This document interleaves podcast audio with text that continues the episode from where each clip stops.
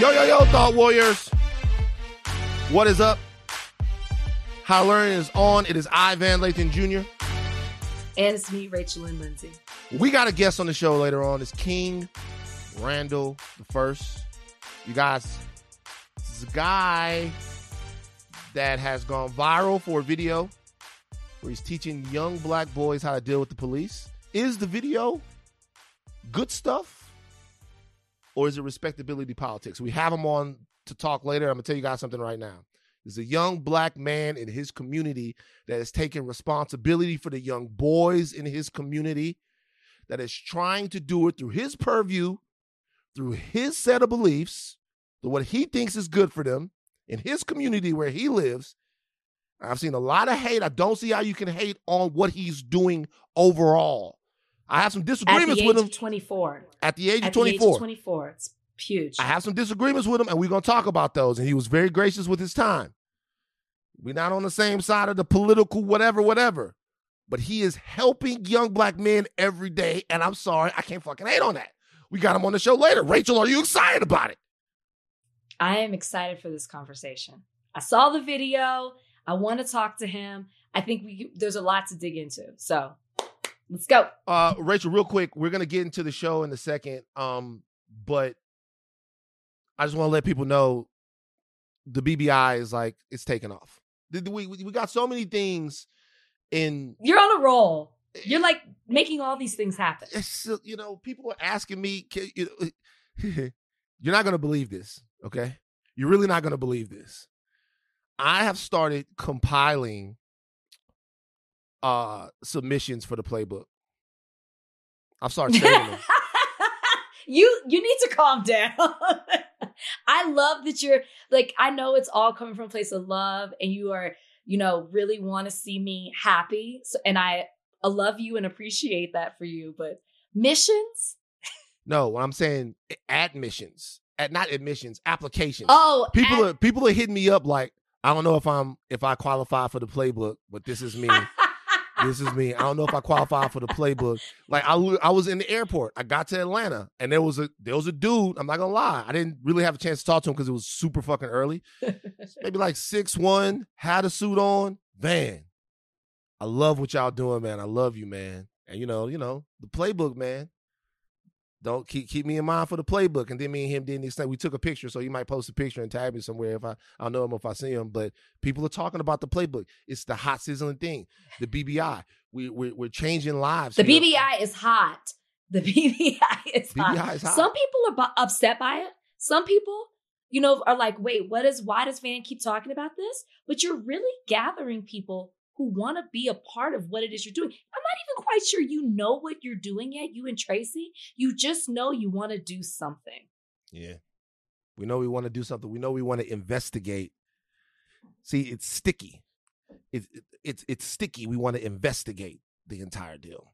I don't even know what you're investigating, but shout out to Michael Harriot who who tweeted at you and Tracy that wants to be he wants to be involved. Michael Harriot is a part of the BBI. Special Agent Lead Investigator Michael Harriot, the smartest black man on Twitter, is putting cases on you motherfuckers. We got Michael and Harriot. What, we can't be stopped. And what a gift that something just happened to fall into my lap that totally fits mm-hmm. with whatever it is y'all are doing over there at the BBI. Yeah, it's true. All right. We'll get into it. We're gonna get into it in a second. Uh, we're gonna start with the big deal of the day.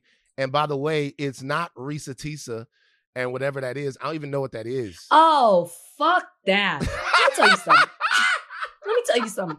I think people, people were really saying people like people were saying like somebody sent me something and it was like, "Are y'all gonna do Reesa Teesa for the big deal of the day?"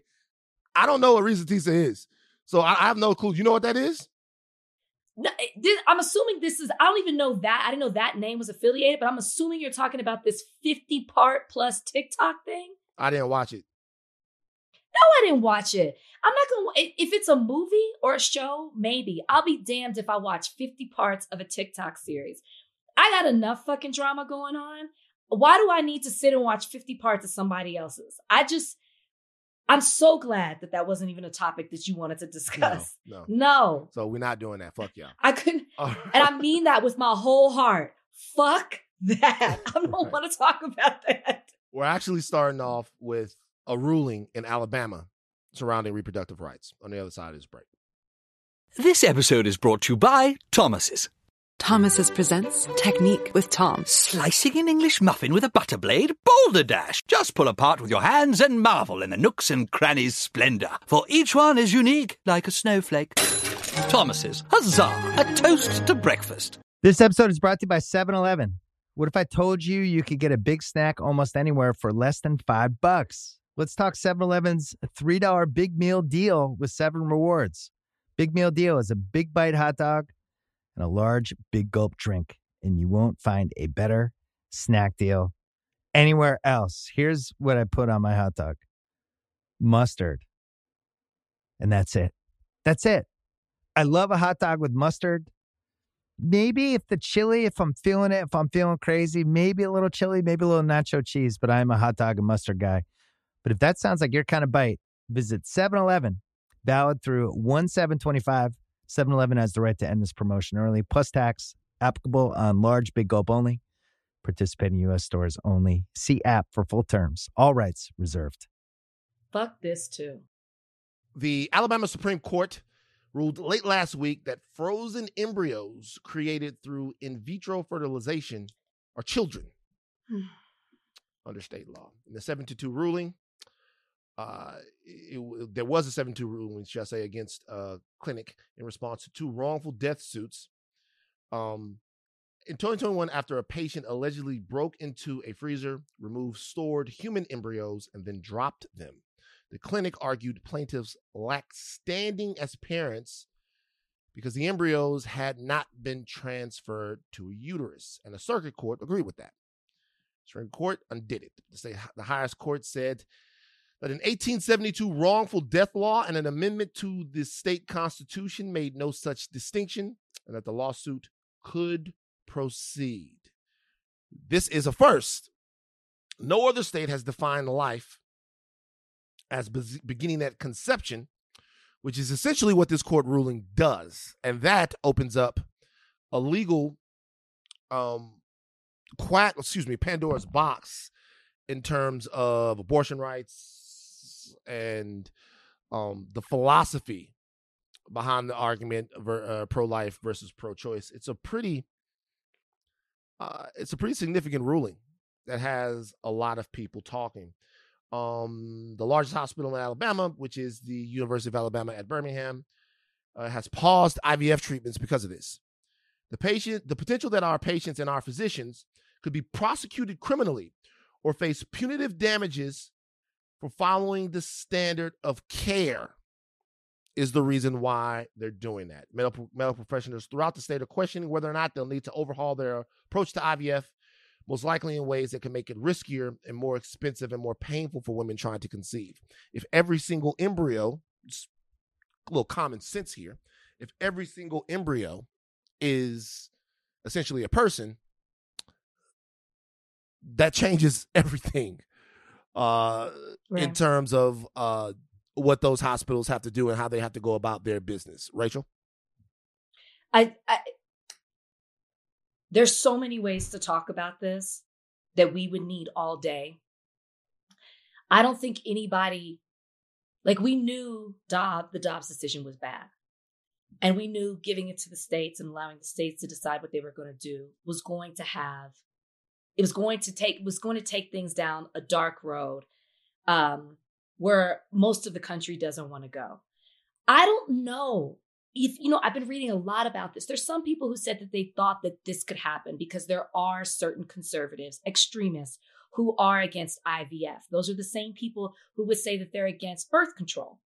Um, there's that because there's i watched this video on this woman who was like this is great that this is happening because people are just having sex for fun and that's the problem with birth control and i'm like that like they can take birth control because they just want to have sex for fun and it's like actually a lot of married people have birth control because they don't want more kids. I think this percentage is actually higher that married married people take birth control. So it's just you're seeing extremists and conservatives take this and run with it and, apl- and use the law in the way that the law is not supposed to u- be used, especially conservatives who believe in reading the statute and reading taking the text for what it is. They are still playing with this to create a world that they want to exist. For example, in Alabama, they're taking, there's a prior case before this, I think it was called Mack, where they ruled that an unborn child in utero, okay, so this is not in, this is not an embryo, this is not, this is in the uterus, that they believe that it is a child if it is in utero. But they were using, it was a criminal case, and they said that it was wrong for you to take, for it to apply criminally, but not extend to civil a civil statute. That is that's not what you do. So the fact that they are taking the saying, well, it doesn't make sense that it would be a child here, but not, necessarily under a wrongful death statute of an unborn child civilly, we're going to extend it to both. Now you're seeing this in this decision right here, they're taking this Mack case and using something that was found with that but that was based on in utero, not embryos. And they're just youth interpreting the law the way that they want to. Not to add that one of the justices in his, uh, I think it was a concurring opinion, wrote about the wrath of God, which is also something that's not supposed to be happening. So it's it's wild the the the creativity and it's not even just create it's becoming law the law of the land that they're able to do it to fit their narrative and create a world that they want and not even realize such strong implications that this has for people who want children. And I take this very personal as somebody who was on a journey. And it's, it's, it's only in Alabama, but as you just already pointed out, we're already seeing hospitals shut down for fear of suit because nobody knows what this means. They didn't set any type of boundaries with this ruling. So rather than be sued civilly, rather than be charged criminally about something that may happen uh, in a negligent way or in a purposeful way when it comes to embryos, they're just shutting it down altogether. You're having people having to use money to ship their embryos to another state. That's thousands of dollars. It's just so terrifying. Yeah. It's happening. It's happening. Yeah. Uh, we're in the Jim Crow era of reproductive freedom. Oof. Uh, that much is indisputable. So what you talked about in terms of married couples before, there are a lot of moving parts in society the timing of when you want to have a child is key. The financial hmm. status, you're blessed if you're able to control the moment that you bring a child into the world. Yeah. If you bring a child into the world yeah. Uh, when you are ready for it, tons of statistics show that those children are normally better cared for. Uh, they perform better, they do better, right? Um, people have been popping out kids since we uh, first started stumbling around on this earth. So we will figure it out. But the reality is, we're living in as, as complex a society as we've ever lived in. And people are taking the freedoms that they have as human beings, the autonomy that they have as, as human beings, and they're using them to make their lives better. And I think that that's better for the lives of children as well. Uh, because, you know, I say the slightly incendiary statement that we're in the Jim Crow era of reproductive freedom. It's important to remember what beat Jim Crow because that's going to be the playbook mm. uh, in order to uh, beat back people that are trying to take the country backwards in terms of uh, rights for women and the way life is defined and all of this. This effort is not unlike the effort that led to those laws popping up all over the American South. It's not unlike that. Mm-hmm. It's something purposeful, intentional, that takes a lot of political will, a lot of political capital, and a lot of organizing. Right? Guys like Leonard Leo yeah. and uh, people from the Federalist Society and the uh, pro life lobby have been working on creating the set of circumstances uh, that have led to the reality of our contemporary America right now for years. It didn't start yesterday. It didn't start with Dobbs. It started decades ago. And they started it from the top down. they created a climate in which the Supreme Court could neutralize Dobbs or destroy, disintegrate Dobbs. Uh, excuse me, disintegrate Roe, and um, and the trickle down from that is an ability to rewrite American popular uh, American popular consciousness, or to reshape, should I say, American popular consciousness on life, the debate around life, and the debate around uh, what women can do with their bodies. It's that serious, and it's going to take an incredibly serious effort to to have this move back in the way that it had been. Remember, this is a battle that essentially most people thought had been fought and won. You know, with Roe, uh, even with conservatives at that time, basically, basically uh, being on the side of of, of of, Roe in terms of voting for it and, and, and putting it through, um, and just that's changed, uh, and it's just one of many culture wars that threatens to rip the country apart at the seams. But this one is going to take an incredible amount of political will and sophistication. We're not going to tweet our way out of this. We're not. There are a lot of people down there in Alabama right now that were looking to have children. I want you guys to think about the fundamental right here. Looking to have children, that were going through a process in order to have children, that were getting genetic testing done, that were getting their eggs tested, that were looking at follicles inside of their body, that were doing all kinds of different things, right?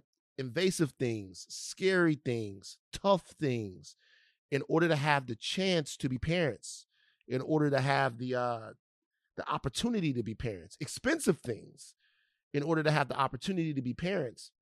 And now, because of politics, and someone's set of morals, their ethics that they learned from their parents, those people might not have the opportunity, or it might be significantly harder for them to actually bring children into the world, which is incredibly ironic given what the right says their stated intent is. Exactly.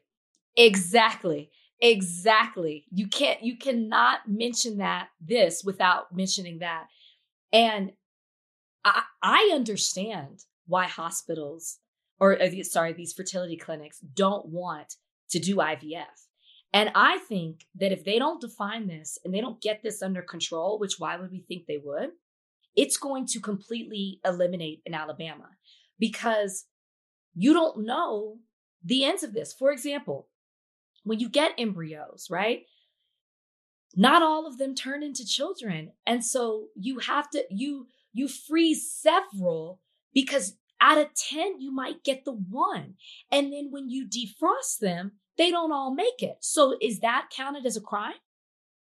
Are somebody going to say, is that negligent when you lose four of them and you keep six? Is that four counts?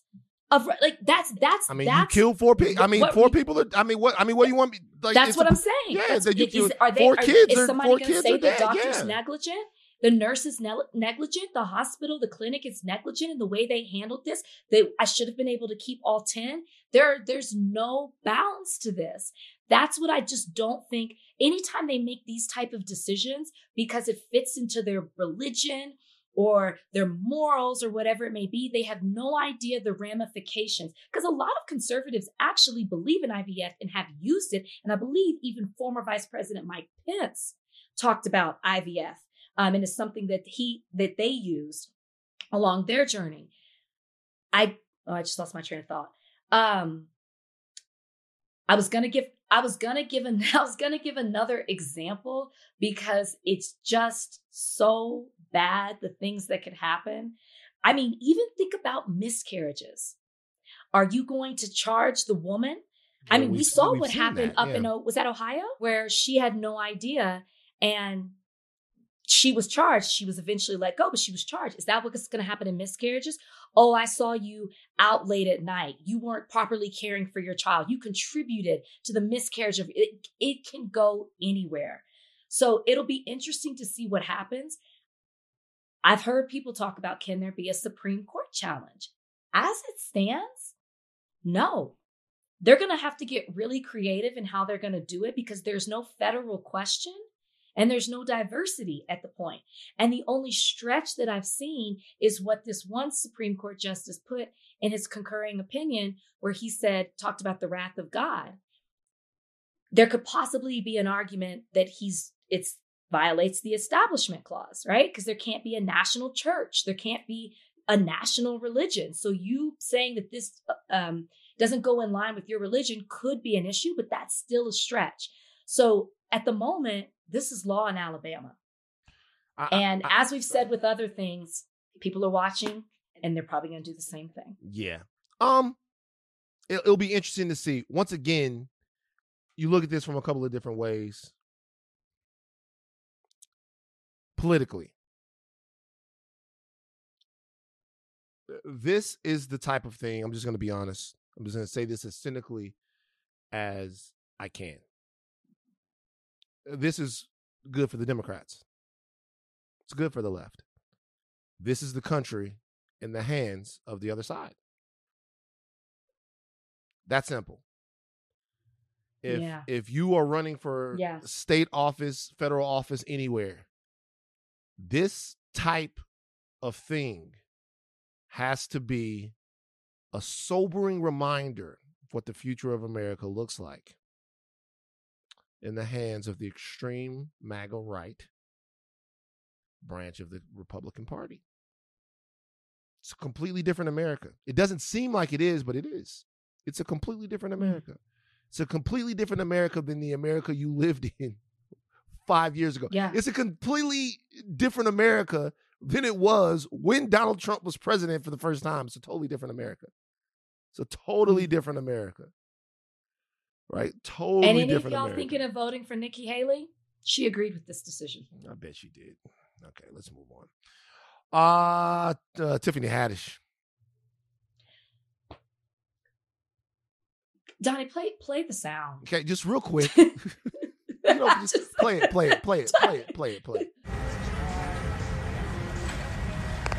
On my way to Tel Aviv, then to Jerusalem. Then I'm going to the Dead Sea and go and get me some. Gonna have some fun, yeah. It's gonna be great. Then I'm gonna learn about the politics. Hey, see, I feel like I can't, I can't believe everything I see on the internet. I can't believe everything everybody's saying to me on the internet. I need to go see for myself. I'm one of those people. I'm sleepy as hell. I'm about to be asleep this whole flight. I've been up all night. And I'm gonna sleep the whole 16 hours. And I'm gonna go see for myself. I'm gonna go see. I'm gonna go see all of it. Hmm. Tiffany gonna see for herself. Now, just you guys let you know, Tiffany uh, went to Israel. Um, I think mm-hmm. she's there now. She yes. uh, posted when she was on the plane on the way to Israel. She's Jewish. Um, uh, she's Eritrean. There are a yes. lot of Jews from in and around that area, including some Jews that are being denied their right of return. Mm. It's a thing. Now, mm. that is not to say that there haven't been. There was Operation Morocco, all kinds of stuff that there've been in. It's not to say that there haven't been black Jews that have been given the right to return back to Israel. That that has happened, right? It happened much later than uh, the first Jews that returned to Israel and the first Aliyah and the second Aliyah happened in the 80s, a long time, but eventually there has been an effort to bring uh, diasporic Jews from all over the place back to. But there are a group of, of Jews right now in in and around that area who uh, watched a very interesting documentary about it, who are being denied their right of return. Um, and there's some talk about that. Uh, however, she's not being denied hers she's going back, and she said, amongst other things, that she might come back with a little Jewish baby. She then went on uh, a place that I used to be, and she talked a little bit about some of the backlash to the trip. Yeah. I care about both sides. I care about humanity, human beings. I know this is like a lot of religious stuff going on, a lot of control of the land, a lot of, you know, no Jews here, no this there, whatever. I don't, that, that's either here nor there with me. It's about the human life, human beings, human beings, man. Mm-hmm. That's what I care about. And so that's why I'm here. so and, and, and finally, uh, you know, I got to ask you about this. There, I mean, there are people on social media who are saying Tiffany shouldn't have cracked jokes about finding a man in Israel. I, I got to say, in our morning meeting, it's like she's a comedian for crying out loud. All right, cut the shit off. I, I can't do it. I can't. I can't do it. Cut it off. Uh, go ahead. No, uh, go just, ahead. Like just play, Talk play, play. I'm gonna sip my sh- I'm gonna sip my drink like like Tiffany was doing in business class. like like uh, uh, Donnie, play when she starts talking again, please. I'm here all by myself. I'm here all by myself, just like I was saying in 2018 when they was asking me about Mo'Nique and her husband, and I said I don't do my business the way she does business because I don't have a husband. I don't have what she has, right? I, I'm all alone. That's what I'm trying to tell you guys. Like I'm doing this all by myself. I'm not. I don't have. I don't have a, a whole family full of men or a man supporting me. I'm doing it on my own. Rachel, why are you laughing at that? There's nothing funny about that. That that was very. it's irrational. It was very. You know, I found that very touching. She like she, you know. It, no, no, no, no. I'm gonna separate the two. And unlike a lot of people, I like Tiffany. You know, I was God just around. Damn. No, a lot of people are super critical about her. Yeah. No, I think, and I feel like to an in an in an unfair way. Mhm. I like Tiffany. I just was around her at Super Bowl, and Mhm. she was in great spirits and really seemed to be having a good time and was a lot of fun. But this seems irrational to me. I'm separating it. I I I feel I feel her when she's talking about doing things all by herself and she doesn't have a man and she doesn't have that support. It didn't fit to me in the conversation with what we're talking about about the things she was saying about going to Jerusalem and or uh, to Israel and why. And that's why I was like, wait, how do we get jumped to here when you're talking about this? Because I'm, I'm we didn't play the whole thing, and I encourage everybody to go listen to it if you did.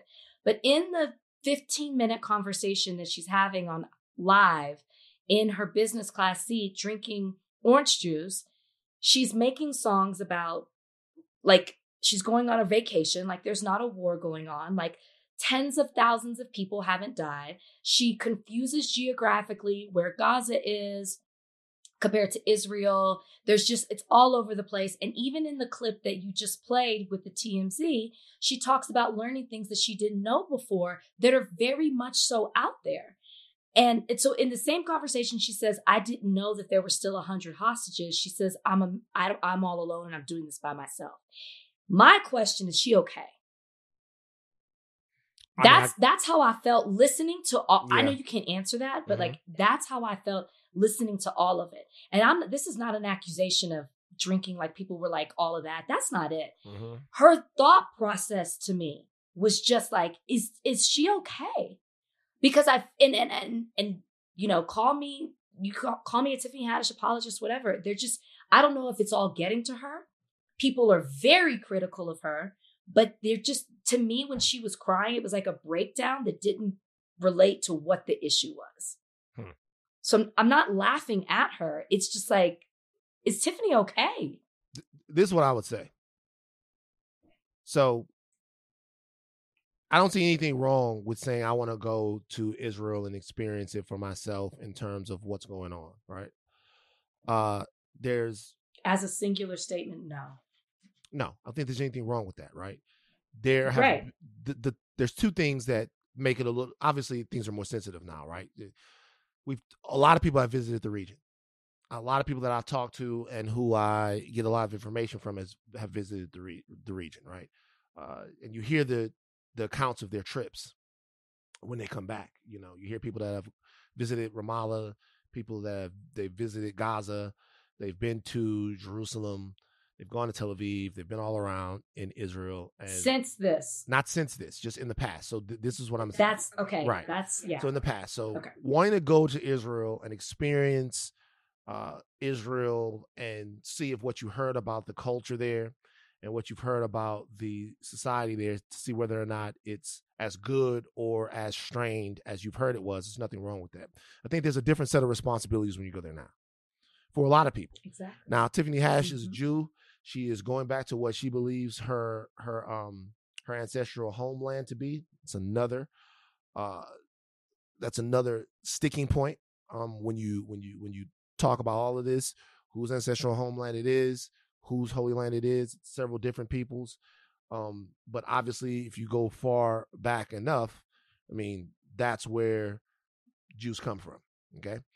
Um, just talk about what is being indigenous, what isn't being indigenous, uh, and what kind of rights that gives you to thousands of years later, uh, potentially displace um, around 750,000 people or uh, and how that works. Um, but for her, uh, going there, there's a tremendous amount of pressure on the trip now.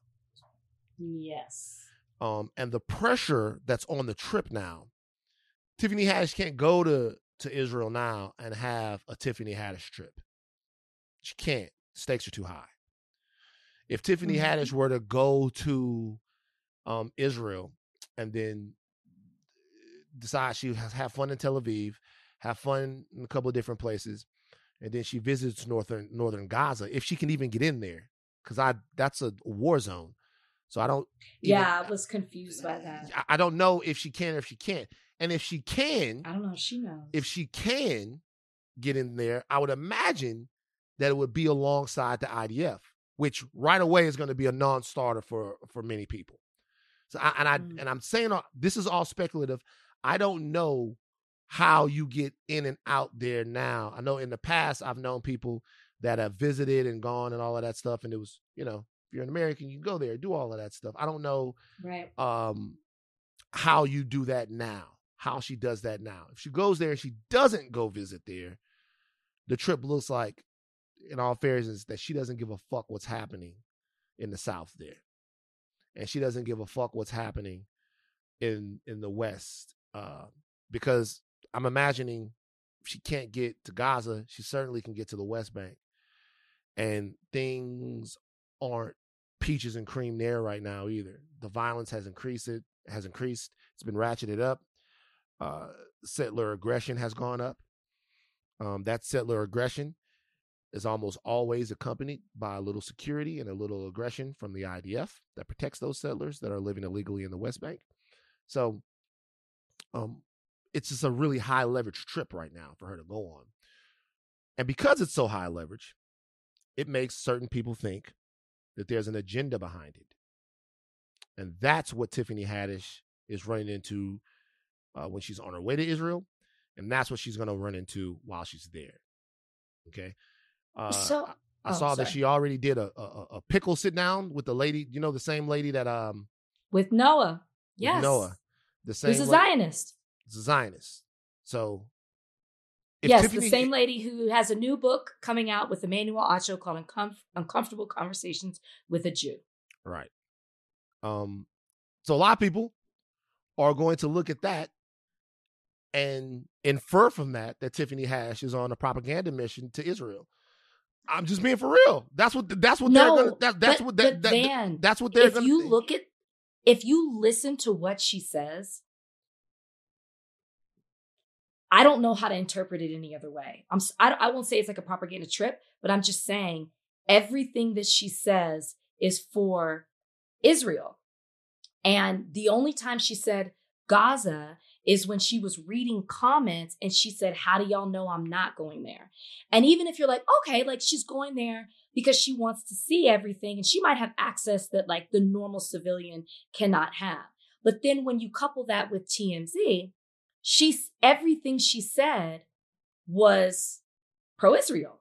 Well, I mean, she's Jewish. Nothing. And so look, I, I don't like she I don't, said she did say humanitarian. I don't want to take it away from Yeah, you. She did look, say humanitarian, I- I but think- it was I- very pro-Israel. So the, the what I'm basically saying is this. I, I don't I'm not trying to judge her her intention or anything like that. no, Um, I don't. But what what I'm what I'm saying is it's such an intensely high leverage trip now that the trip is going to shape a lot of people's perspective and opinion on Tiffany forever.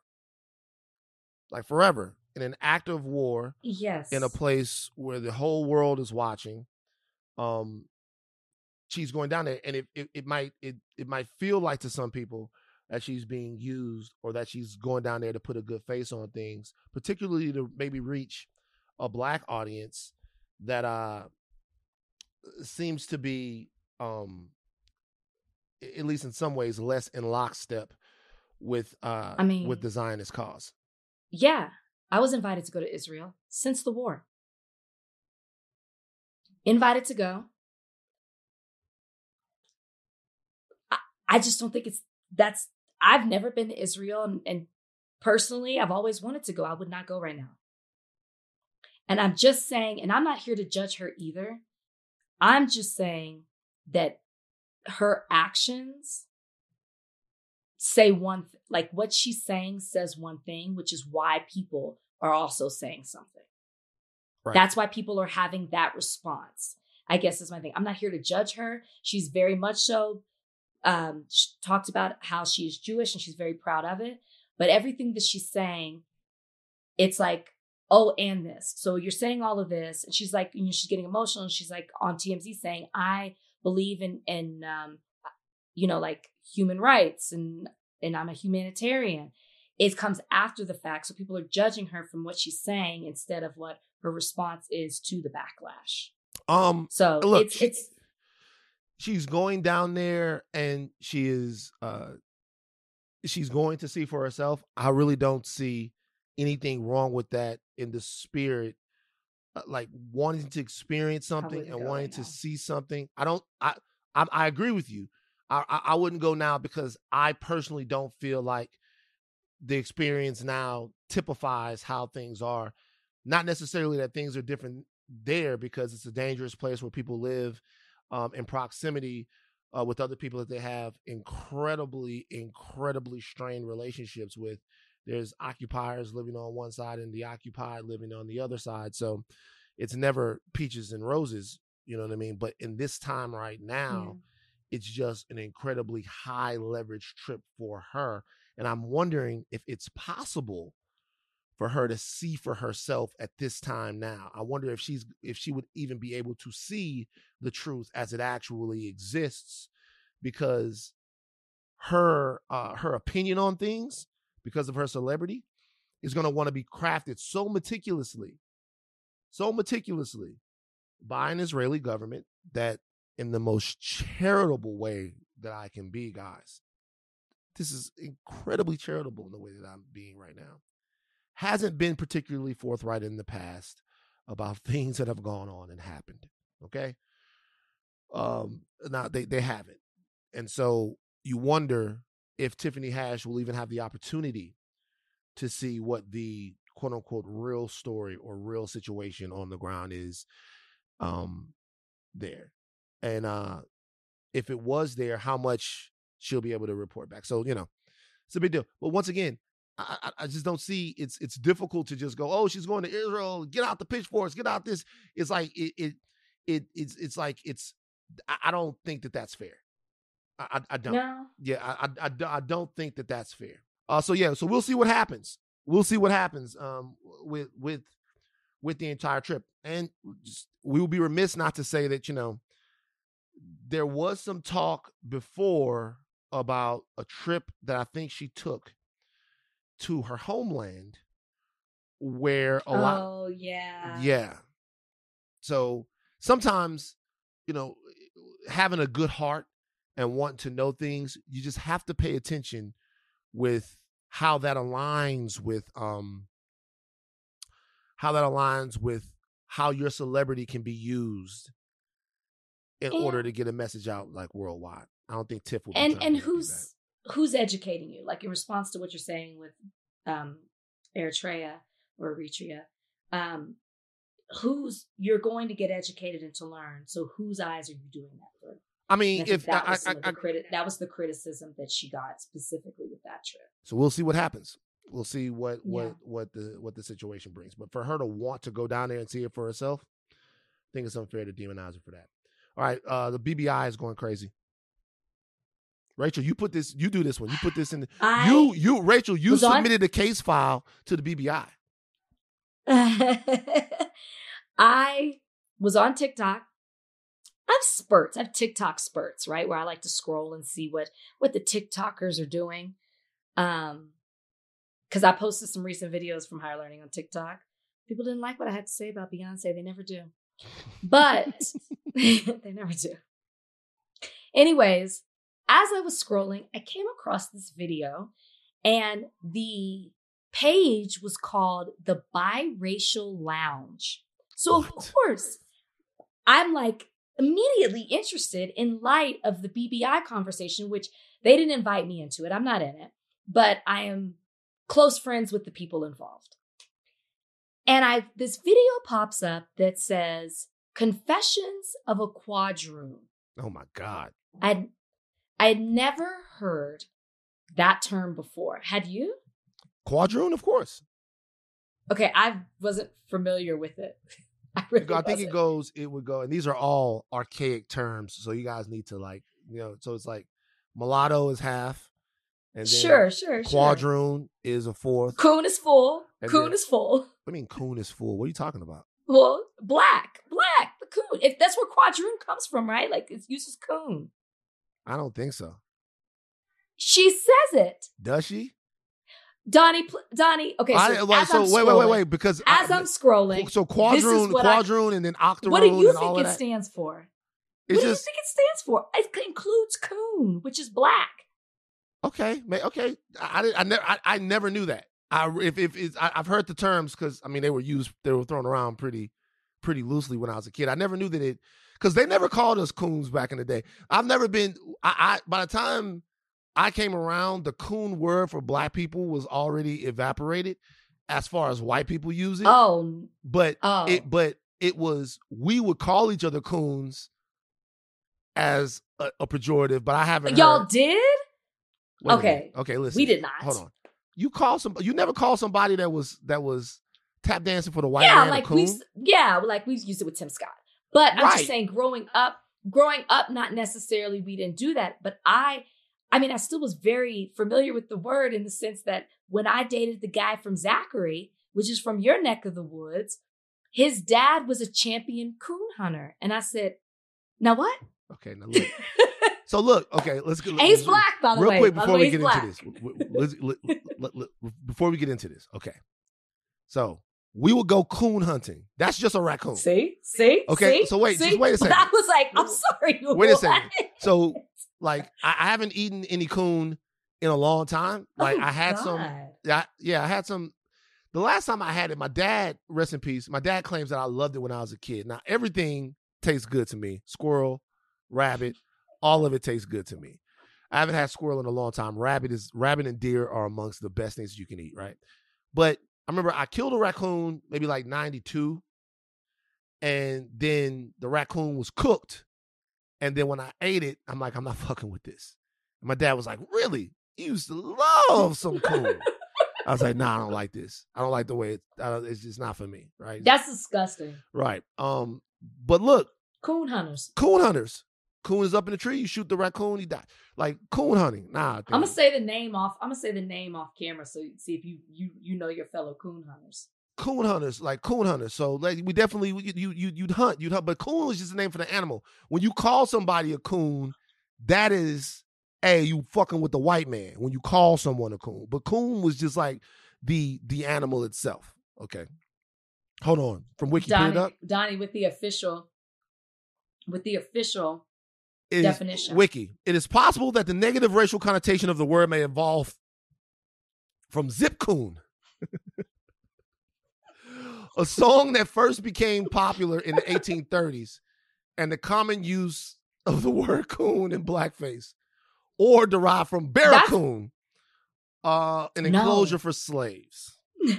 I haven't heard that one. But but octoroon and the quadroon, raccoons have octoroon and black quadroon, I do not think have very much to do with being a coon. I don't. I've never heard. what that was before. the other word? Quadroon and what? octoroon? So octoroon is an eighth, and quadroon is a fourth. Okay. The reason we're talking about all this is because of the video that came through my for your page on TikTok from the biracial lounge page. At the top, I see confessions of a quadroon, and this was the first thing out of her mouth. Someone who is three fourths massa and one quarter coon. Obama is a mulatto. That's the one drop rule. Oh my God!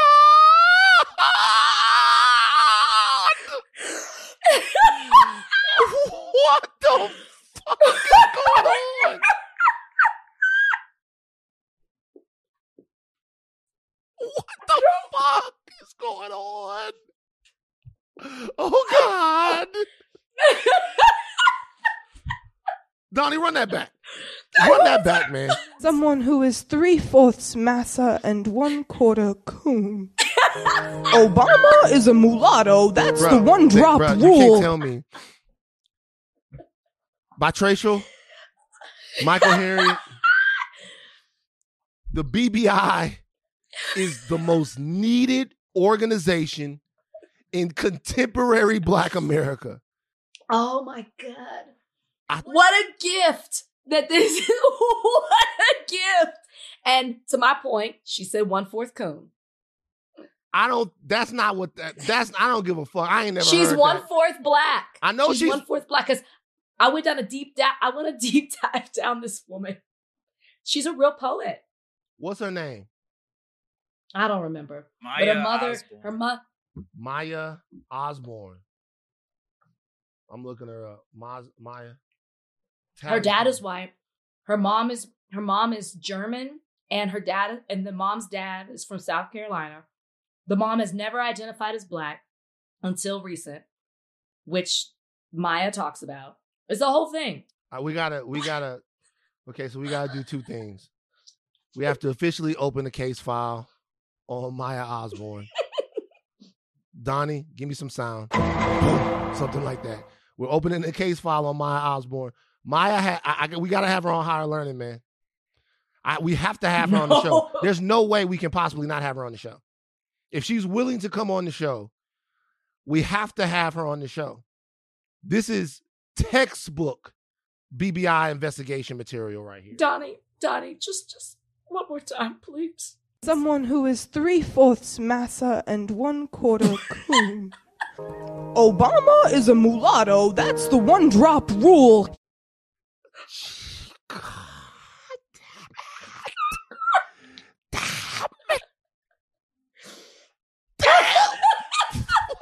fuck is bro? We lost it.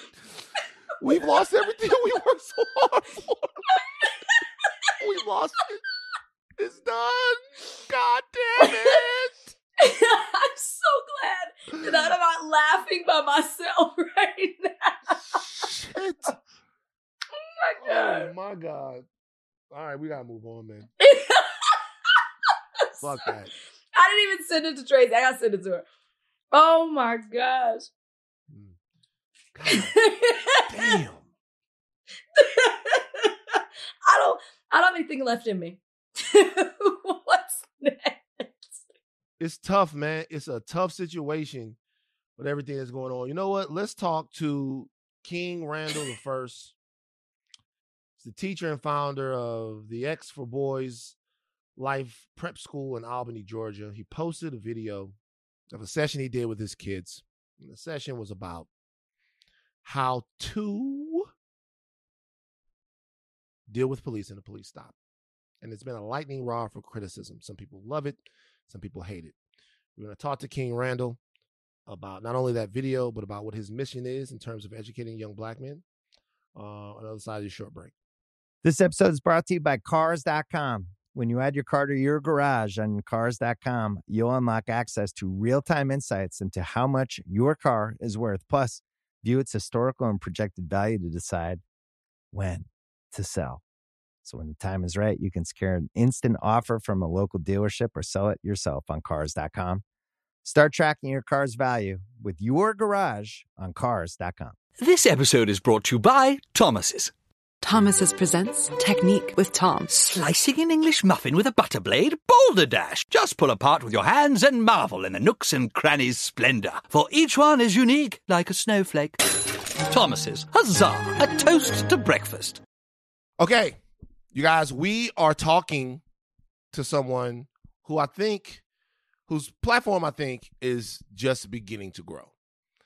Uh, this young gentleman's name is King Randall the First, and he is all about doing for self.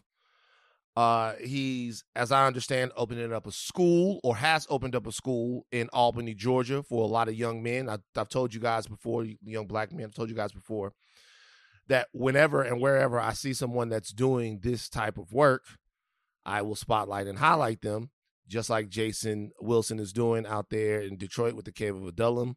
This young man is doing the same type of work uh, there in in Albany, Georgia. It's a lot younger. Okay, how old are you, King? Twenty four. Twenty four. Oh wow. Yeah, absolutely. Welcome to Higher Learning. Look, here's the deal. There's been one specific video from King here just recently that's gotten a lot of people talking. Now, the video itself is six minutes long, so we're not going to play the entire thing here on Higher Learning, but we are going to play just a little bit of it. Donnie, you got some of it? First thing I want to do is already have my stuff ready, okay? Yes, sir. You don't want to get to the, the freaking car, and when he gets to the car, you got to go fumbling around looking for stuff, right? Yes, sir. Why don't, why don't we want to fumble around looking for stuff? Exactly, they're gonna feel unsafe. You understand? Yes, sir. So regardless of whether they should or shouldn't feel unsafe, that makes somebody feel unsafe. You fumbling around because things happen, right? Yes, sir. So when they get there, the first thing you want to do is already have your license ready and have your hands on the steering wheel. You understand? Yes, Yes, sir. sir. Have your hands on the steering wheel. Why?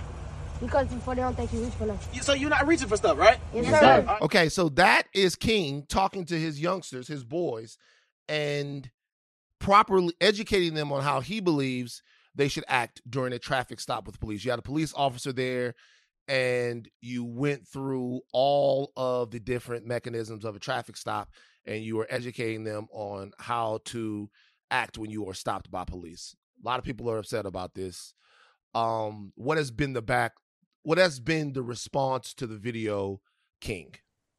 Uh, I mean, we've had a lot of good uh, response to it, but we definitely got some surprising uh, bad responses uh, to it. And I didn't think it. I mean, I knew some people were going to be upset about it, you know, a little bit, but like the the crazy comments they were getting, you know, talking about killing the police and you know, teaching the kids to argue with the cops on the side of the road, etc. I'm just like, man, we trying to get home safe.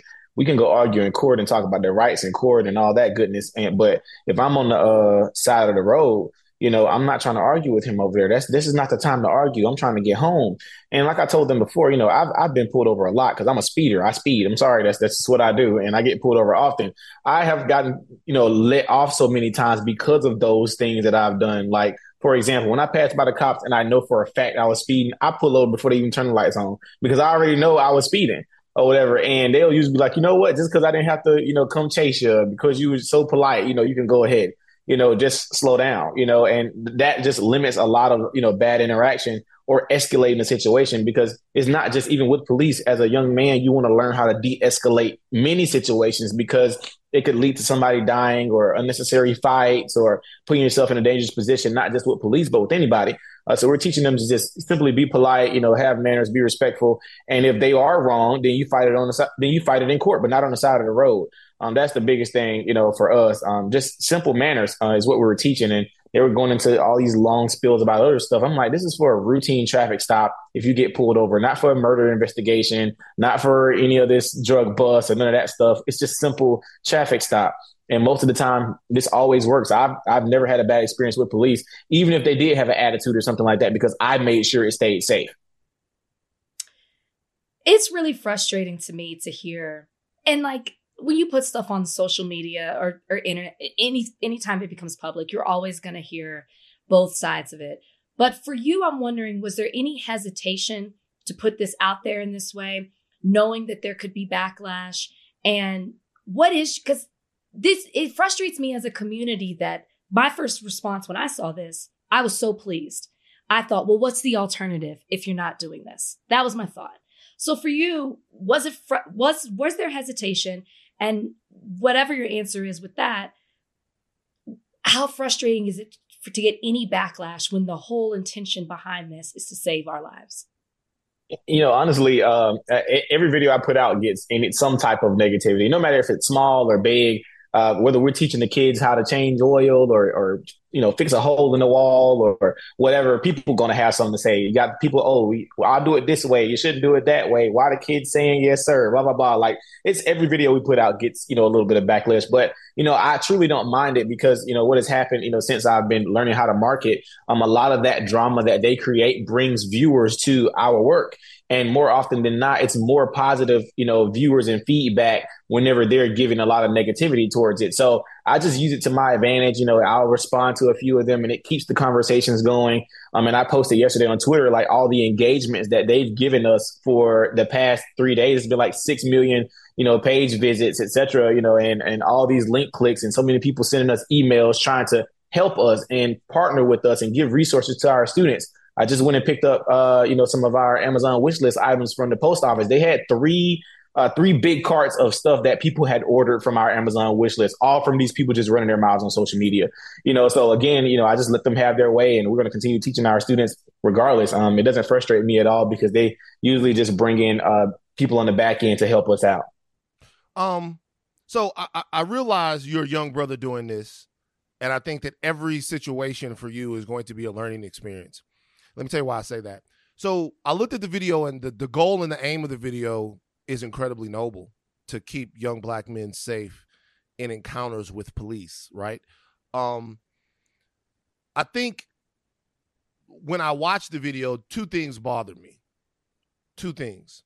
Number one, it's never wrong to teach a young person manners and how somebody else wants to be spoken to. That's what I've been taught. That's what people taught me people talk if if I'm anywhere, I'm from Baton Rouge, Louisiana, like to a to a fault is sir or ma'am. I've been admonished for calling black ladies ma'am because in California they don't like it. you know what I mm-hmm. mean? In yeah. California, they don't like it. In California, it's like, hey, I'm not, man. I'm like, wow. I come on the internet and I go, yo, man, is it okay that I call y'all ma'am or not? Like, give me some, give me something on the ma'am. There are two things I did not it, that, that rubbed me wrong about the video. One is you were talking to the kids and you were and you said, "Don't do all of this. Don't say, hey, I know my rights. Don't say that. Blah blah blah." blah. That that statement annoyed me. And then at the end of the video, when the police officer is talking to them, in my opinion, King, he's talking to them through the wrong purview. Okay. Mm-hmm. What he said was, do all of these things, make me feel safe, make me feel safe, and that way mm-hmm. you'll be safe. You gotta watch that, and I'll tell you yeah, why. Yeah, I so I want I wanted them to hear that because it's what this is what they are thinking, you know. And so again, you know, I'm telling them like, okay, this is I what a police, it. this is what a police officer is thinking. So even though you know um, he's talking about from his view, that's what they need to hear because it ain't about how I feel like he should be feeling. This is what he's feeling. So let me take that into account, you know, in in every encounter that I go into because this is what police officers are thinking when they come up to my car. You know, so that was that was the idea by just allowing him to speak, you know, from what his viewpoint was. You know, when he's been a police officer and pulling people over, um, it's important for them to hear him say. Even when he was like, uh, you know, he told them to tell the truth if they get pulled over, you know, whatever like that. I ain't necessarily in complete disagreement or agreement with that. It, to me, it's, it's situational. Like for me, if I was speeding, yeah, I was speeding. I don't mind that. But if, you know, it's something may or may not have happened or something that may incriminate you that's different, but I'm not upset or anything about saying I was speeding. I mean, I was speeding. So what? You know, but uh, as far as something serious, definitely, you know, we're not telling the police anything to incriminate ourselves. Um, but when he was saying, you know, tell the truth, I think he was more meaning like if you was speeding, obviously, if I'm pulling you over for something minor like that, then tell the truth and you it'll probably help you out. So, but right. um, so, definitely but, wanted them to hear so, his side. So this is my thing though. In the video, you're if if if you're looking at the video in the most uncharitable way, right? And I choose to be charitable when I see somebody doing the work that you're doing. If you're looking at the video in the most uncharitable way, then you're telling you're telling the kids that the guy who's supposed to be protecting and serving them that they meet they need to make sure that they don't do anything so that he doesn't harm them or so and and and let me tell you why I think that idea needs to be challenged a little bit. Number one, because there's just too many examples of the perfect victim uh, in terms of uh, encounters with police where things have gone gone wrong. And number two, in a way, even unintentionally, it excuses the police from any responsibility that they have to de-escalate situations. I mean, the reality of the situation to me is that yeah, tell me the truth, do all of that stuff. Number 1, tell them what you have to tell them. Number 2, be very aware of your rights as an American. Your rights shield you from harm and escalation by the police. And then number 3, that police officer when he's talking to those young boys, what I feel like should be happening there as well is that he should be telling them just how he wants them to get home safe. Just how he wants, I mean, he has all the power in the situation. So, I yeah, that was at the end of the video. He did say that to them. He said, you know, three words to to say is "get home safe," and he was like, "That's what I want y'all to remember is to get home safe." That's what he Word told up. them. Word up. Um, but um, but yeah, I knew that the video. Anytime we play nice with the police, I think uh I don't like the police king. So Yeah. anytime, anytime like anytime we play nice, and I'm and I'm I I don't treat anybody impolitely. No one. So police pull me over. Hey, how you guys doing? Same thing. I'm- just not that kind of guy. Um, but I think Mhm. maybe some. I think it might have rubbed some people the wrong way because, uh, I mean, we're not trying to kill them. It seems like they're trying to kill us. So, you know what I mean? But yes. So this yeah. is this is where I push back a little bit on on Sure. that idea, um, because yeah, no doubt we've and, and sometimes we say there are so many examples of the perfect victim.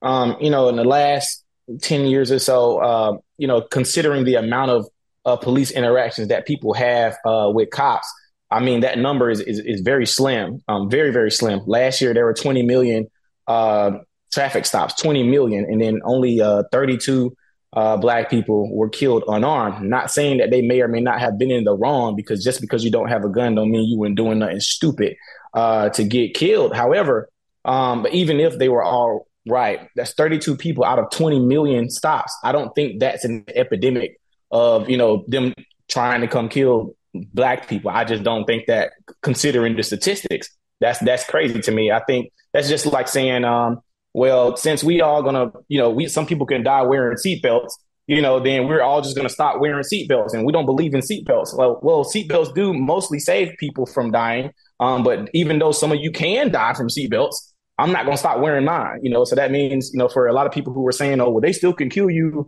Yeah, absolutely, I agree with you, but that number is very like it's not even a whole percent.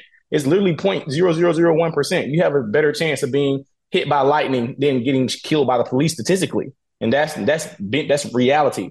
Um, the statistics show that you're gonna you would have a better chance of being struck by lightning than killed by the police, um, because there are too many traffic stops. There are 20 million traffic stops every year, and 30 32 people were killed unarmed. I think that is a successful year, in my opinion. Of that, that's not a that's not an epidemic, in my opinion, at all. um, Um, so I I so disagree with Van on your point on this because I just believe the goal is to stay alive, and then in my opinion, you deal with everything else later. I'm not saying that that's fair. I don't agree with the way that we have to be, but Same, if yeah. the goal is to save your life, then the goal is to get home. And so one of the things, the first thing Van uh, brought up is the the know your rights thing. I think it's important to know your rights, but you don't always have to say it out loud, right? Because it's triggering. It's it's I I we, you can you can tell me about it, man, in a second, because I can see your disappointment. It is so important to be equipped to know your rights, and that's going to be my question in a second.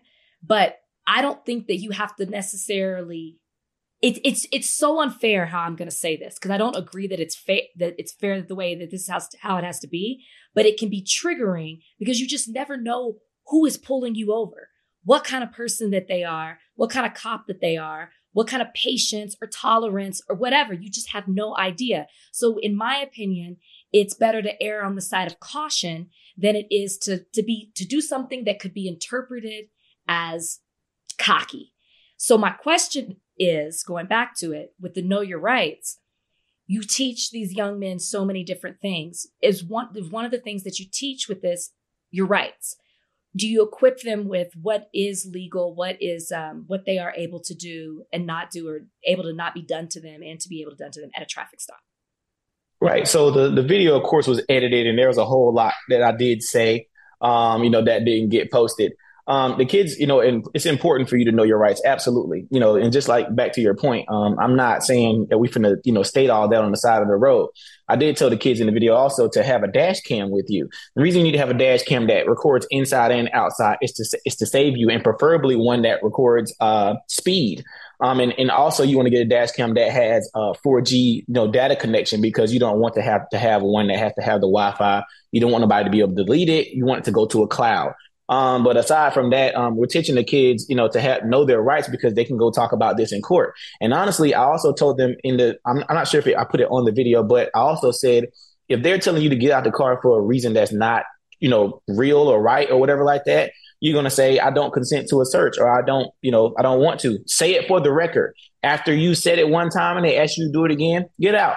It is what it is. We trying to stay alive. But what I can do later on, lawsuit because now you you messed with my rights. I know my rights now, so now I'm going to go file a lawsuit and we're going to get some money for it. But I'm not again not about to go back and forth. I'm just going to say for the record, no, I don't consent. You know, I, this is against my rights. I may say it one time if they're trying to violate my rights, maybe twice. But after that, not saying it again. I'm just let them let them do what they do or whatever, and we're gonna go find me a lawyer and we're gonna go get us some money. Um, that's how that's gonna work. Um, but I'm definitely not about to on the side of the road in specific you know, talk about, you know, what my rights are, blah, blah, blah. Not not more than once. Um, I don't believe in doing it more than once. But if they are not, you know, bothering your rights either, then we're not going to announce it. Cause some people were saying, you know, oh, crack the window a little bit. Don't don't barely talk to them and all that. I'm like, you're you're asking for a ticket. I'm trying to get out a ticket and trying to go home. You trying to get them aggravated as soon as they get there. Like I'm not even starting with that. You know, I'm not trying to aggravate the guy as soon as he gets there. Let's let's start it off peaceful and, and see if we can keep it that way. A couple of things. Um, number one, just before I leave on the the 32 million for the, the the statistics that you that you that you named, a, a couple of things about that. Number one, the statistic assumes the worst in a police interaction every time, right?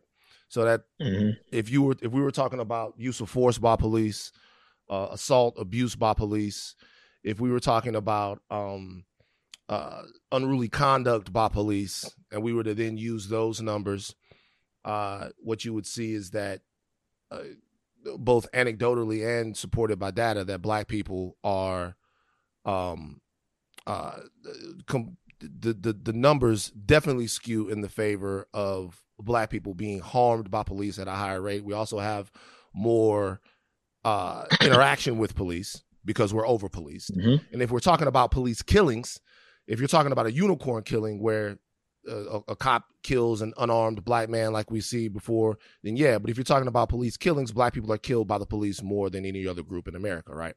Uh, it's particularly particularly last year.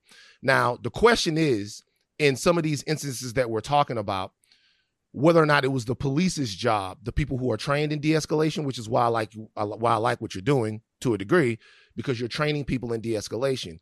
But there has to be a way to do that as as as black people, as citizens of the country where we pay taxes, where we're the bosses of the public servants that patrol our streets, right? Where we're the reasons why they have jobs and we're supposed to be the thing that they are looking after. There's a way to maintain a sense of citizenry and strength there. Like like strength there. If yeah, you be nice, be polite to everyone, but understand the realities of dealing with the police in America and even the whole thing, I'll sue them later. I'll take them to court later. Yeah, well, maybe you will. But when you sue the police department, and, when when you're up against the police department, you're fighting a municipality, and it's not even. That's a hard thing to do. Even when someone is dead, that's a hard thing to do. We just talked uh, on the show last week about uh, a gentleman who was handcuffed in the back of a police car Acorn fell on top of the police officer. I saw that right? video. Right. Mm-hmm. The cop let off all into the thing, right? Like so mm-hmm. what I'm what I'm saying is what I don't want to do, and the only reason why there's some gentle pushback is because I want to make sure that the conversation is had in a holistic way. What I don't want to do is for a community of people to take onus for what I believe is systemic dysfunction inside of the police department. Like it, it, it for the systemic dysfunction like inside i could we i could we could talk about so many different things. We can give you as many statistics right? And as many anecdotal incidents as possible. The police in arkansas pit maneuvered a pregnant woman flipped her shit clean over. She was looking for a place to stop. You know what i'm saying? So like uh, like we as we push ourselves because we are citizens in this country and we built the country and I hope that those young boys understand the power that their lineage as black people comes with. As we push ourselves, we also have to push the state and these systems to recognize our humanity even more so. So I would like to hear more from that black cop on how precious he thinks the lives of those young boys are. Because if he doesn't think that they're precious, then they'll never be treated as anything more than potential threats to his life. If he doesn't value their lives, then they'll never be treated as anything more than something that could potentially kill them. And I do not think that white people in America get treated like that by the police. So that that that that that would be the only thing that I would say. Um, sure, that's understood. Yeah. Now let me ask you this: tell us tell us about some of the other stuff that you're doing, man. Uh, I know you you we people don't people get honest about this. They say that we don't ever have conservatives on the show. You describe yourself as a conservative. What? yeah, big time. Rachel is oh, oh Rachel not on this team First anymore. wrestling. Rachel not on this team anymore. Ah, Rachel, you don't like him. You don't have your I'm same. just kidding. You don't I'm like just him. kidding, King. King, Um, please go ahead. You describe yourself as a conservative. Like what? What would you say? Uh, like what? What? What's your goal and your your ethos? And tell us tell the story of what you're doing with the boys in Albany, Georgia. How it started, why you did it, how people can support, and how your whole political philosophy comes into that.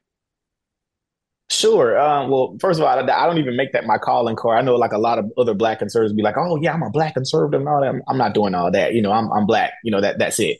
Um, so that's the first thing I usually say. But you know, the program started uh, back when I was 19 in 2019, and um, a lot of these kids um, I started working with, uh, teaching them how to work on cars and houses. Um, and at this time, I wasn't posting anything. I was just working with kids in the community, making some flyers on my phone, and I would go pass them out at basketball practices, churches, or whatever like that. And I would teach these kids uh, these different trades, give them some certificates, you know, and and we would make it work from there. We'd take them on some different field trips, uh, take them to Atlanta, take them to these different museums, uh, Black History museums, whatever. And um, to hear these kids asking the questions that they were asking, and basically not wanting to be in the conditions that they were in, uh, that's how I knew I was really supposed to be working with kids. I started a summer camp at my house um, that same year. And once I started the summer camp, I saw that so many of these kids could not read and write. Um, that was a huge problem for me. Um, and that's where I told those kids that I was probably, I wanted to open them a school one day. I didn't know how I was going to do it or when I was going to do it or who was going to get the funding from, but I was going to make it happen. Um, and from then on, we kept working with those kids. We did book clubs, uh, teaching them how to spell, etc. Like this was just constant work we were doing because the kids are just so far behind. To this day, still working with them, you know, still so far behind in reading and writing. And I was wondering who's passing them through school. Um, anyway, we started posting on socials um, because I took uh, Brother Ben X's class. I'm not sure if you know who Brother Ben X is. I do, of course. Um, but I took his social media class. Yeah, I took his social media class back in like 2019, 2020, and he was teaching me how to market on social media. And that's when I started posting all the work that we were doing. Um, and I started posting. Next thing you know, we get a, a tweet, a Twitter DM, and we at the White House. Uh, me and my students got invited to the White House back in 2020.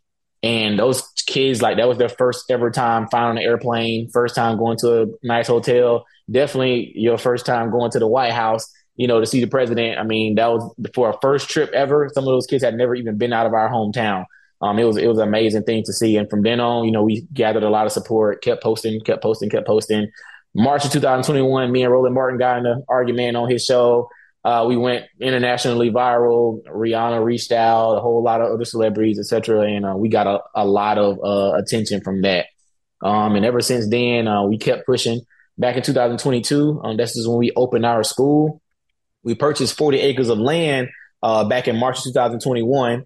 Um, then we purchased our school uh, at the end of 2021. We then uh, opened the school in 2022 with only sixth graders. Um, and you know, it was an interesting first year for me because we did boarding. Um, and I think God kind of let things happen how they did, uh, just to kind of teach me where I really needed to be. What I discovered in working with these kids for so many years is that so many teenagers are like so far gone already. I mean, like even 13 year olds, you know, it's, it's, it's almost like, you know, trying to, to like break through a, a brick wall with your fist. Um, it, it's very hard. Um, and so many of them have had so many different stories from being molested to being abused, etc. It's it's a lot that you know comes with these kids and their stories. And I used to didn't work with younger kids, um, but I just recently started taking like younger children into the program, like eight and nine years old, because those kids hadn't been tainted yet. You know, they're not having sex yet. They're not have, you know, doing drugs. You know how hard it is to tell me a 15 year old boy to stop having sex. I mean, it's, it's the toughest thing in the world, you know, or telling the kid who's, you know, been smoking weed to stop smoking weed, you know, no matter how many, you know, different classes we do, how many Bible studies we do, how many field trips we take them on, etc. Once you've had a taste of some of that stuff, it's hard to get it away. And so I don't, I'm, don't, I don't want the kids to get to a point where life has to start teaching them. We want them to be able to, you know, still be sponges. And, you know, the kids, you know, that's eight, nine. Oh, nah, I'm not doing that. You know, Mr. King said we can't do that. You know, like they already saying no versus nobody's ever told you this stuff is wrong. And you're seeing everybody else do it. So you're like, hmm, must be right. Cause nobody's, nobody, nobody's saying it's wrong. And so these kids are losing themselves in fourth grade, fifth grade, or even like things like committing suicide at these young ages you know, I told someone I was like, I didn't even know what suicide was until I was in like fifth grade, and my and the only reason I figured out what it was was because my uncle, uh, well my well my aunt's husband at the time, he committed suicide when he was in jail. That was my first time ever hearing that, and when I heard the word, I thought that it was some like mass killing or something. I'm like, because I heard the word "side" at the end, and we heard about homicide and genocide, so I'm thinking someone's getting killed. They're like, oh, that's killing yourself, and I was like, killing yourself. I'm like, how do you even do that? Like, I, it was it was mind boggling to me. But then you got seven, eight year olds learning how to hang themselves on social media, etc. You know, and and thinking about killing themselves. I'm like, you're not even going through any real life trials to even you know want to die. You know, like it's it's it's craziness. You know, and, and and nowadays we're not creating any hardship at all for kids, and then we're wondering why they become adults and regular life stuff is happening, and now they want to die. And I'm just like.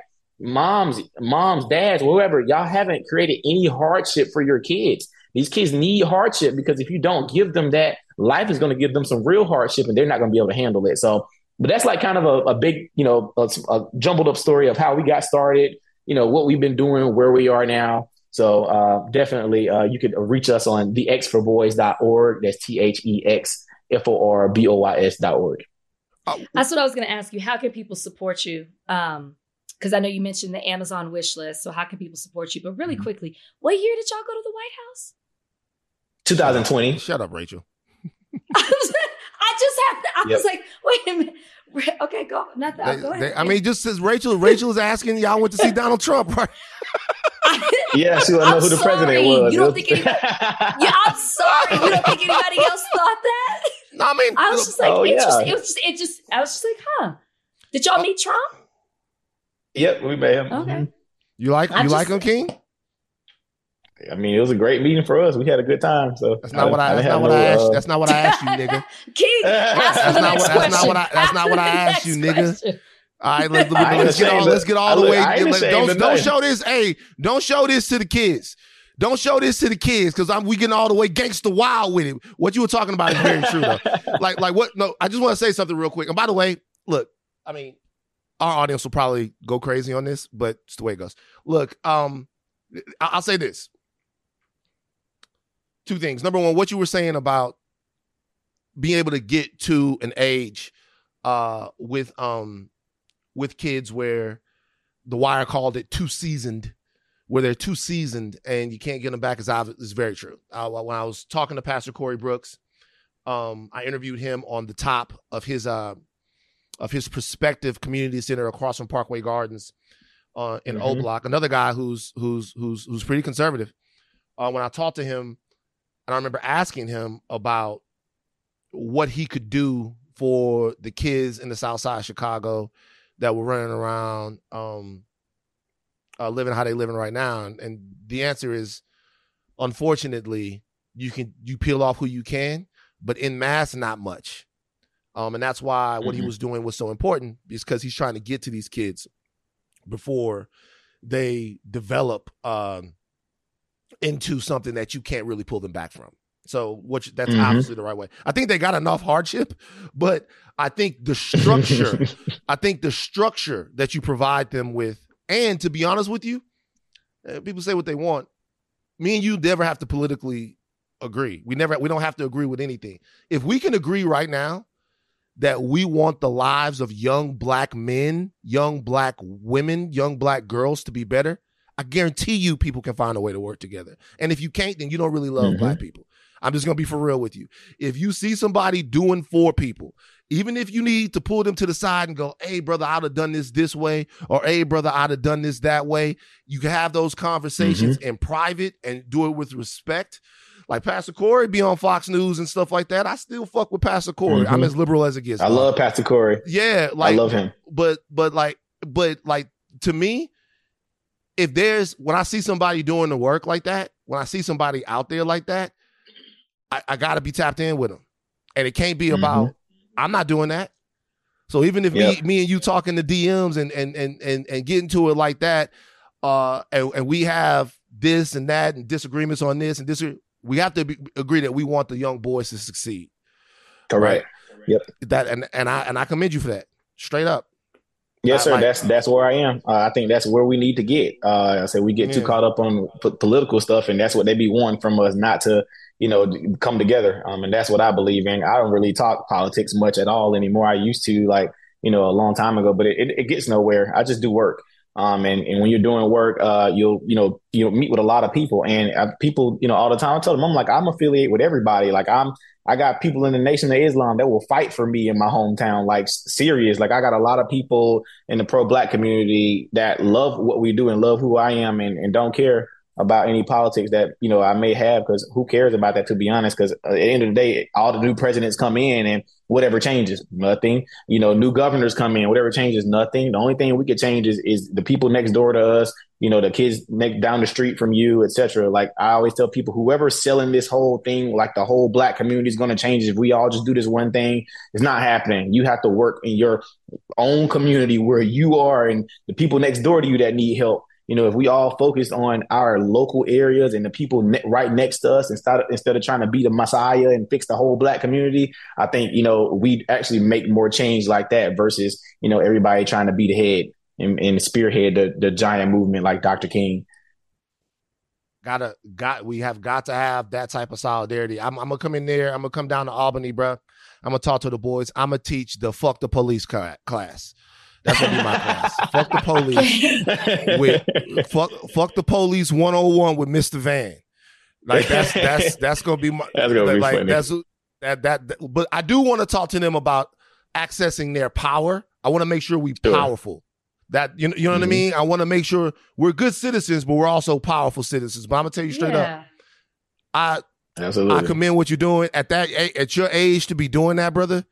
I wish you nothing but success. I'm serious. I appreciate you. This episode is brought to you by Jiffy Lube. Cars can be a big investment, so it's important to take care of them. I once got a car that I started out with 25,000 miles on. I got it to over 200,000 miles because I took care of it. You know how you take care of a car? You take care of the maintenance, the oil, the brakes, all that stuff. And if you don't, you can have a car just completely fall apart. When your car needs maintenance, head to Jiffy Lube. They provide automotive excellence at speed. Get your oil change, brakes checked, tons of other multi care services. It's all done by expertly trained technicians who actually care about taking care of you and your car. Jiffy Lube, car more. To find coupons and start an instant online estimate, visit jiffylube.com. Hi, I'm Avantika Chilkoti, host of the Modi Raj, a new podcast from The Economist. Narendra Modi has watched over a period of rapid growth in India, but he's also the frontman for a chauvinistic Hindu nationalism. Now, he's eyeing another term as Prime Minister. What will it mean for India and the world? I've been trying to get inside his head. Listen now to the Modi Raj from The Economist, wherever you get your podcasts. Just real quick, wrap it up real quick. You don't always have to agree with everything, guys. You don't have to agree with everything, okay? You can just agree on some things and then build out the relationship. There's no way to hate on what he's doing. He's trying to say There's no way to hate on what he's doing. There's no way to hate on what he's doing. I've seen a lot of people- away from the message, but I but but it was we needed to wrap it up. just, it just, I, it was, and and and I only say this because, especially towards the end, there was so much. I was like, I actually fundamentally agree with some some things that you're saying. Like you can't have one without the other. But but at the core, it's right. And so I just want to leave it there. Yeah. You're right. You don't have to you don't have to agree to do well to make an impact. You absolutely don't. And that and that and that's what that's what I will say. You know, eh, let's just get in the mailbag. Let's see what type of shit you guys have drummed up this time on mailbag. Can we just go, please? Let's please. Mailbag time. Time to read your letters and then we'll reply to them. Oh, it's mailbag time. Write us with your queries and we'll chime in. All right, cool. First mailbag question is from Final Stretch. They ask if your dogs were humans and y'all were the pets, what kind of humans would they be, and what kind of pet would you be? Um, I think that I am Bozeman. oh my pet. god, Bozeman Bozeman would be great. Yeah. Like he'd be a, such a great human. Hey, There's some. There's some. Uh. There's some. He's very. Bozeman is very loving. Um. He's very loving. Loving. Super loving. So yeah, I think he would be a great owner. What about Copper? Copper is uh Copper. bites. Copper's very loving and very protective. And and super loyal. Like he's perfect to me. And so he would be such a fantastic human. Brownie would be a brat. He would be a spoiled brat, selfish, not self-aware. I love that little guy. But you know, he's a little dog. So he's got like little dog personality. And he's cute and he knows it. Yeah, he is. Oh Brownie my is God. cute. They're like little brothers. They're they're they're little cool looking dogs. I love them those guys. Yeah. Copper has a good influence on him. Van likes to stare at Brownie and just get lost. Brownie like And then like to say out loud, he's cute. Brownie's cute. he's a cute little guy. I love that little guy, man. All right, Donnie, give us question C here. Oh Okay. no, actually, question B is good too. Gets all three of them. These are good. All right, cool. Question B is from Thai Comedy. It's a movie question, but you can participate, Rachel, I'm sure. Name Wesley Snipes' top three Oh, roles. Lord. I Your want, Res- I favorite want, roles. I want, I want Rachel to go first. Okay. Let me think of Wesley Snipes movies. Um Waiting to Exhale. It was small, but it was impactful. Jesus. I don't know what else. Oh, oh, White Man Can't Jump. Okay, Blade. that's a good three. I think the waiting to exhale one is an abomination, but it, it um that's good. I will actually would have two of those, the same. I would have White Man Can't Jump. I would have Blade, and then my And To Wong Foo. no, but shout out? Huh? Is that what it's called? To Wong Foo, thanks for everything, Julie Newmar. Okay, is the name of the movie. It's a great movie. It's a it's a lovely movie. Okay. Uh, but that's not the third one. The third one I would have. Let's see if Donnie can guess. What will be the third one to you? Donnie? Oh, Yeah. New Jack City. What am I saying? That's what I would have picked instead of Waiting to Exhale. That's That would have been for me. That's the third one, man. See, Nino my I third one was forgot about be- Nino. Yeah, that's good. That's got to be in there too. If we can have a fourth one, Like- I was gonna say him in the Bad music video, Michael Jackson. Uh, Oh, that's a, a good off the wall. That's a good one. so if I was gonna have a was supposed fourth one, Prince.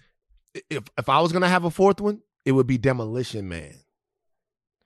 Oh, I haven't seen that. where he plays Simon Phoenix. I love that role, right? One of the coolest villains ever. We should have got a Simon Phoenix spinoff and the whole nine. I loved him as Simon Phoenix, but New Jack City, Nino Brown is is iconic. Nino I, I- Brown, I, should have started there. and Blade. Those are the three. The Waiting to Exhale, you know. But you caught yourself. That's because I couldn't think. I couldn't think of another movie. But then it's like, hello. yeah, you caught yourself. All right, last question.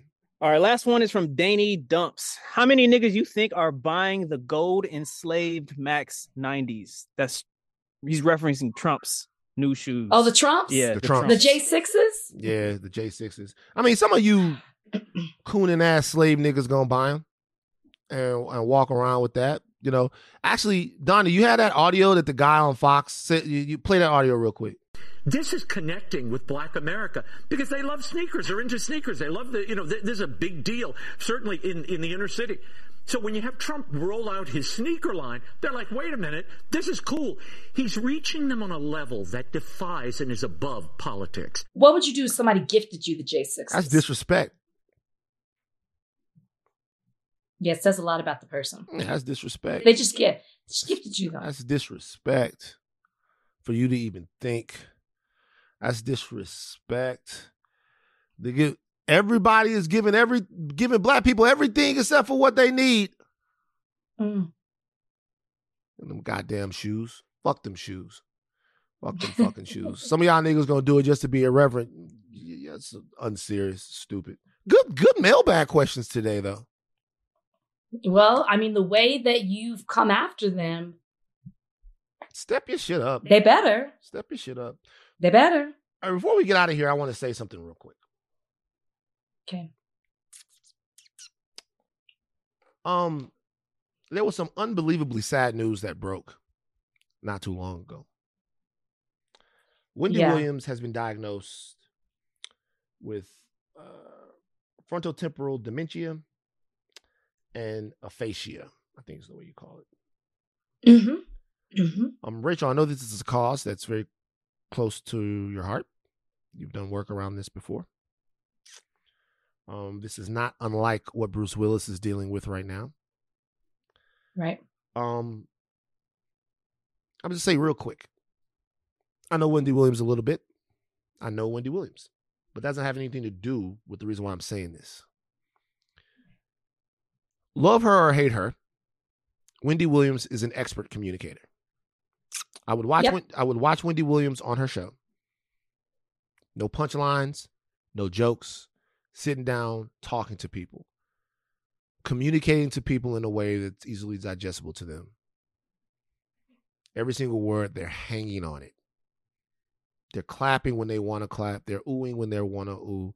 Wendy Williams is just up there doing her thing. Um, she was like she is not was she's here with us. Uh, but at her height of her career, she was one of the most consequential people in this entire business. She was one of the most consequential people in celebrity entertainment and and and and commenting. Obviously, uh, not everything that a Wendy Williams has done in her past are things or or things that Van thinks are great that I think are great. I'm obviously not in a great position to comment on that type of stuff. I worked at TMZ for a long time, but to see this happen to her at such a young age and her to be diagnosed with this at such a young age is gutting. Yeah. And I hope that she has a support system around her, family, people that love her, to be able to be there with her in a very tough time. And I think people that even would have things to say about her that aren't so flattering would find their humanity, hu- hu- humanity, would find their humanity, should I say, in moments like this. So, um, Right. that was incredibly, incredibly, incredibly sad news to see. Sad for Bruce Willis as well. Yeah, I mean, to them, to anybody who's going with it, I mean, anybody who has been impacted by a loved one, a friend, coworker, whatever it may be, who as because they they can't diagnose Alzheimer's while you're living, so dementia, aphasia, it is so tough to watch somebody with a huge personality or just whatever they whoever they were be totally different. That is tough for the caretaker, which is something you don't talk about a lot.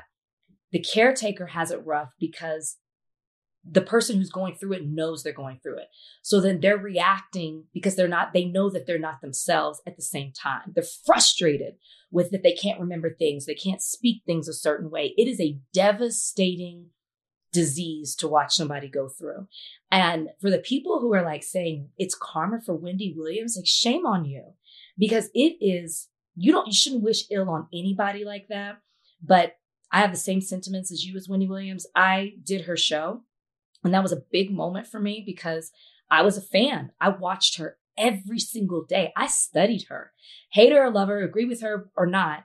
The way that she could sit down for 20 minutes and talk to the camera with no co host is a skill that you cannot teach. And I would study her and watch how she would do it and watch her do it in such an effortless way. And um, I think also to see it play out publicly, I feel is a little wrong. I'm not fully agreeing with this documentary. I think people are curious to know what's happening with her, but I don't think this is the way we should know. And so I just want to come out and say, I don't like it. You know, Eh, I'm I'm trying to let my curiosity not get the best of me. I want to see it because I, I, I'm a fan of her, but I also feel wrong supporting it because I just Oh, I'm out now. that I'm out now. I don't, I mean, I don't there even was something that was fully. yeah. There's no way that somebody who is who has that disease is fully capable of making a decision to put themselves on camera. They're not. Yeah, I'm out. They're not. now. And I'll say all that too. I am involved with the Alzheimer's Association. I work with them, working with them right now in a gala this spring. Um, you know, if you have somebody who's showing symptoms or suffering or whatever, please go visit the website. Um, I don't know it exactly. ALZ.org is what I want to say, but that could be wrong. Um, to learn more about it, but then also things that you can do as preventative measures because people are being diagnosed with this younger and younger and younger. And the way you guys talk about gut health and how that is important for you, so is brain health. And there's certain things that you can do to exercise your brain to as a preventative measure if this is something that because it is genetic, is something that um you might eventually succumb to. All right, a lot of political stuff on Monday. Gonna be back. A lot of political stuff on Monday. A lot of stuff happening on Monday. We're gonna check in all with all of the stuff that's going on. But for now, you can take Yeah. take your think caps off, but do not stop learning. I'm Van Lathan Jr. And I am Rachel Lynn Lindsay. Bye guys.